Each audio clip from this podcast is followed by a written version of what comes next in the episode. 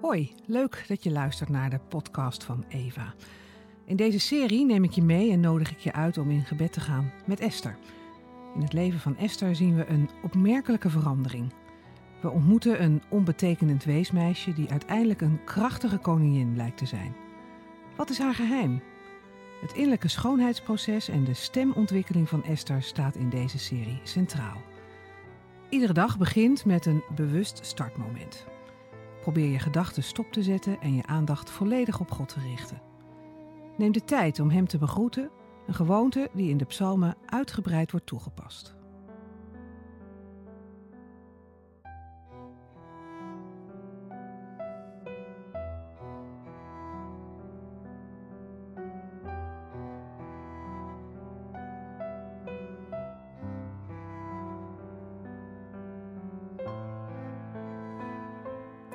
Dag 1. Pleegvader en aangenomen. Vraag aan God of Hij bij je wil komen en of Hij je wil zegenen met nieuwe inzichten door het verhaal van Esther.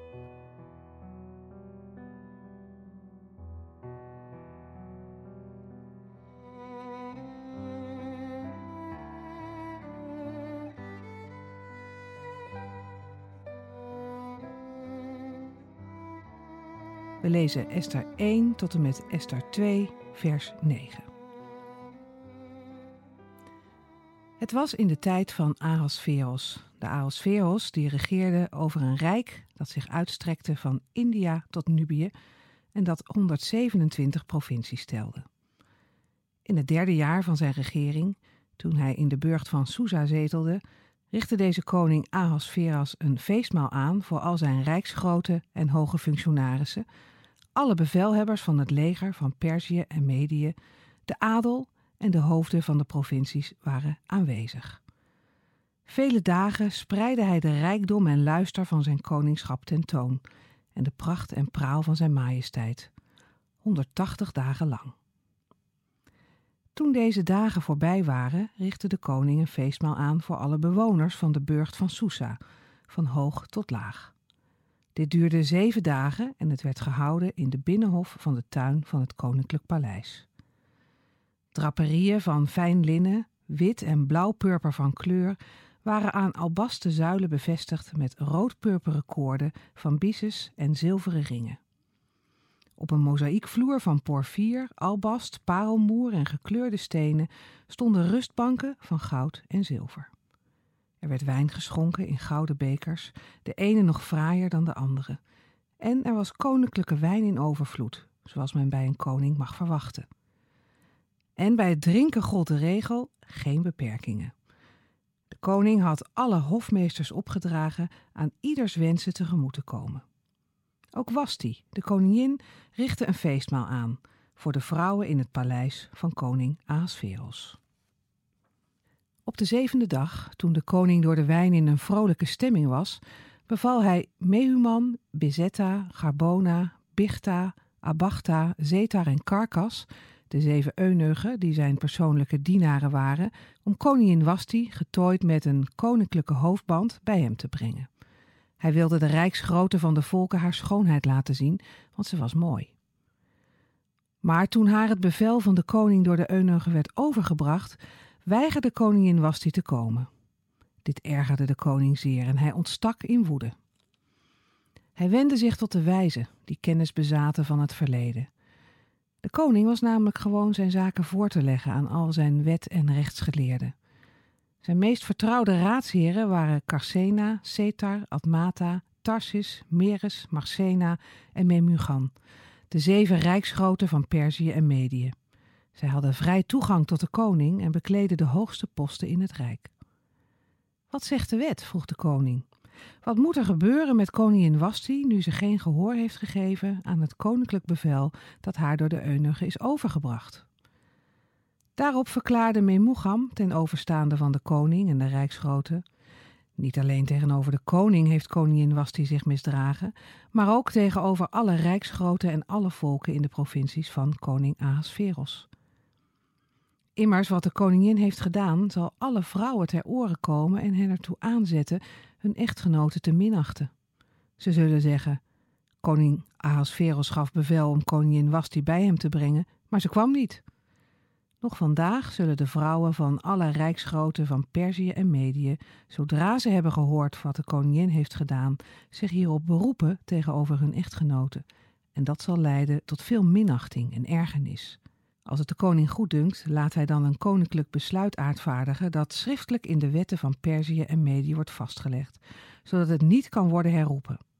Hierin moet bepaald worden dat Wasti, koning Ahasveros, niet meer onder ogen mag komen en dat de koning haar koninklijke waardigheid aan een ander zal geven, die beter is dan zij. Als in het hele Rijk, en dat is groot, bekend wordt dat de koning een dergelijke verordening heeft uitgevaardigd, dan zullen alle vrouwen, van de hoogste tot de laagste, hun echtgenoten met respect bejegenen. Het voorstel van Memugan vond instemming bij de koning en de rijksgroten, en de koning volgde het op. Hij stuurde brieven naar alle provincies van zijn rijk, naar elke provincie in haar eigen schrift en naar elk volk in zijn eigen taal. Daarin stond dat iedere man thuis heer en meester moest zijn. En ook dat hij de taal van zijn eigen volk moest spreken. Na verloop van tijd, toen de woede van koning Ahasveros bedaard was, gingen zijn gedachten weer uit naar Wasti. Hij overdacht wat ze had gedaan en wat er over haar besloten was. Daarom opperden zijn kamerdienaars. Er zouden voor de koning mooie, jonge meisjes gezocht moeten worden, meisjes die nog maagd zijn. De koning zou in alle provincies van zijn rijk gevolmachtigden moeten aanstellen met de opdracht op zoek te gaan naar de mooiste meisjes en die bij elkaar te brengen in de burcht van Susa, in het vrouwenverblijf. Daar zouden ze onder toezicht van Hegai moeten worden gesteld. De eunuch die de koning als haremwachter dient en een schoonheidsbehandeling moeten krijgen. En het meisje dat de koning het meest bevalt, zou dan koningin moeten worden in plaats van Wasti. Dit voorstel vond instemming bij de koning en hij voerde het uit. Nu woonde er in de burcht van Susa een zekere Mordechai, een Jood. Hij was een zoon van Jair, de zoon van Simi, de zoon van Kis, uit de stam Benjamin. Hij was een van de mensen die samen met Jegonia, de koning van Juda, door koning Nebukadnezar van Babylonië als ballingen uit Jeruzalem waren weggevoerd. Deze Mordechai was de pleegvader van Hadassah, ook Esther genoemd, die een nicht van hem was en geen vader of moeder meer had. Na de dood van haar ouders had Mordechai haar als dochter aangenomen. Het meisje was lieftallig en mooi. Toen nu het besluit van de koning in een verordening bekend werd gemaakt en er veel meisjes bij elkaar werden gebracht in de burcht van Susa, waar ze onder toezicht van Hegai kwamen te staan, werd ook Esther naar het koninklijk paleis overgebracht en onder toezicht van deze haremwachter gesteld. Het meisje stond hem aan en won zijn genegenheid.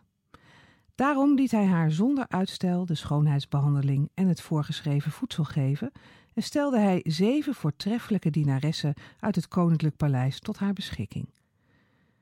Bovendien bracht hij haar samen met deze dienaressen over naar het mooiste gedeelte van het vrouwenverblijf. Esther wordt geadopteerd door haar oom Mordechai. Ze is knap en ze heeft een mooi figuur. Maar meer nog lezen we dat Mordechai zich over haar ontfermt na de dood van haar ouders. Hij wordt haar voogd en vertrouwde. In deze zorg klinkt veel liefde door. Wie kun je uit jouw omgeving noemen die zich over jou heeft ontfermd? Was dit ook na een moeilijke periode?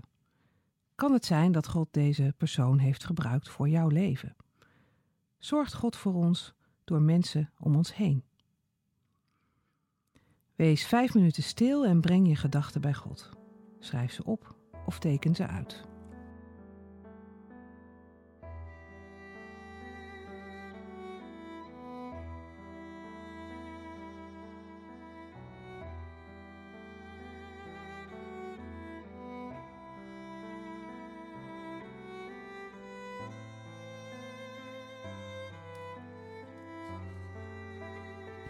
God gebruikt mensen, maar toch kun je zijn zorg in sommige situaties missen.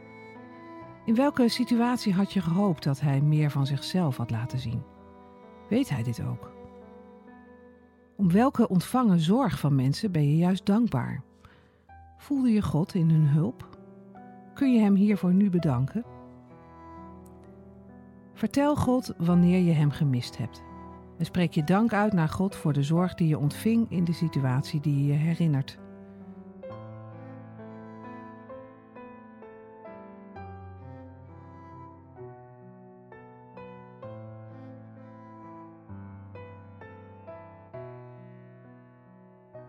sluit je gebed hardop met het Onze Vader.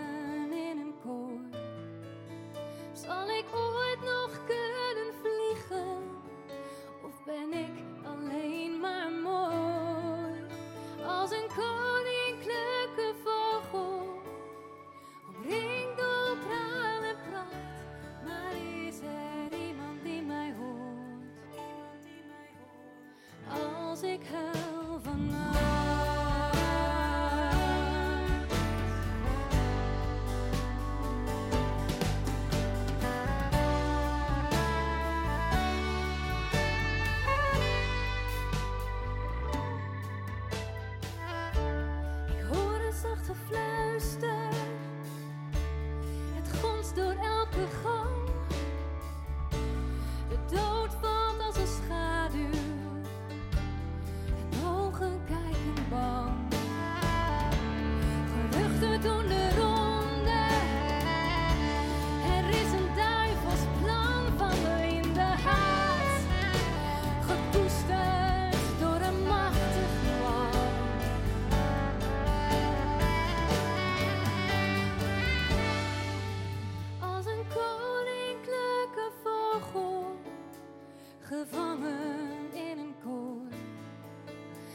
Zal ik ooit nog kunnen vliegen?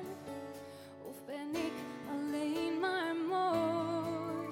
Als een koninklijke vogel, omringd door praal en pracht, dat waar ik niet van spreek.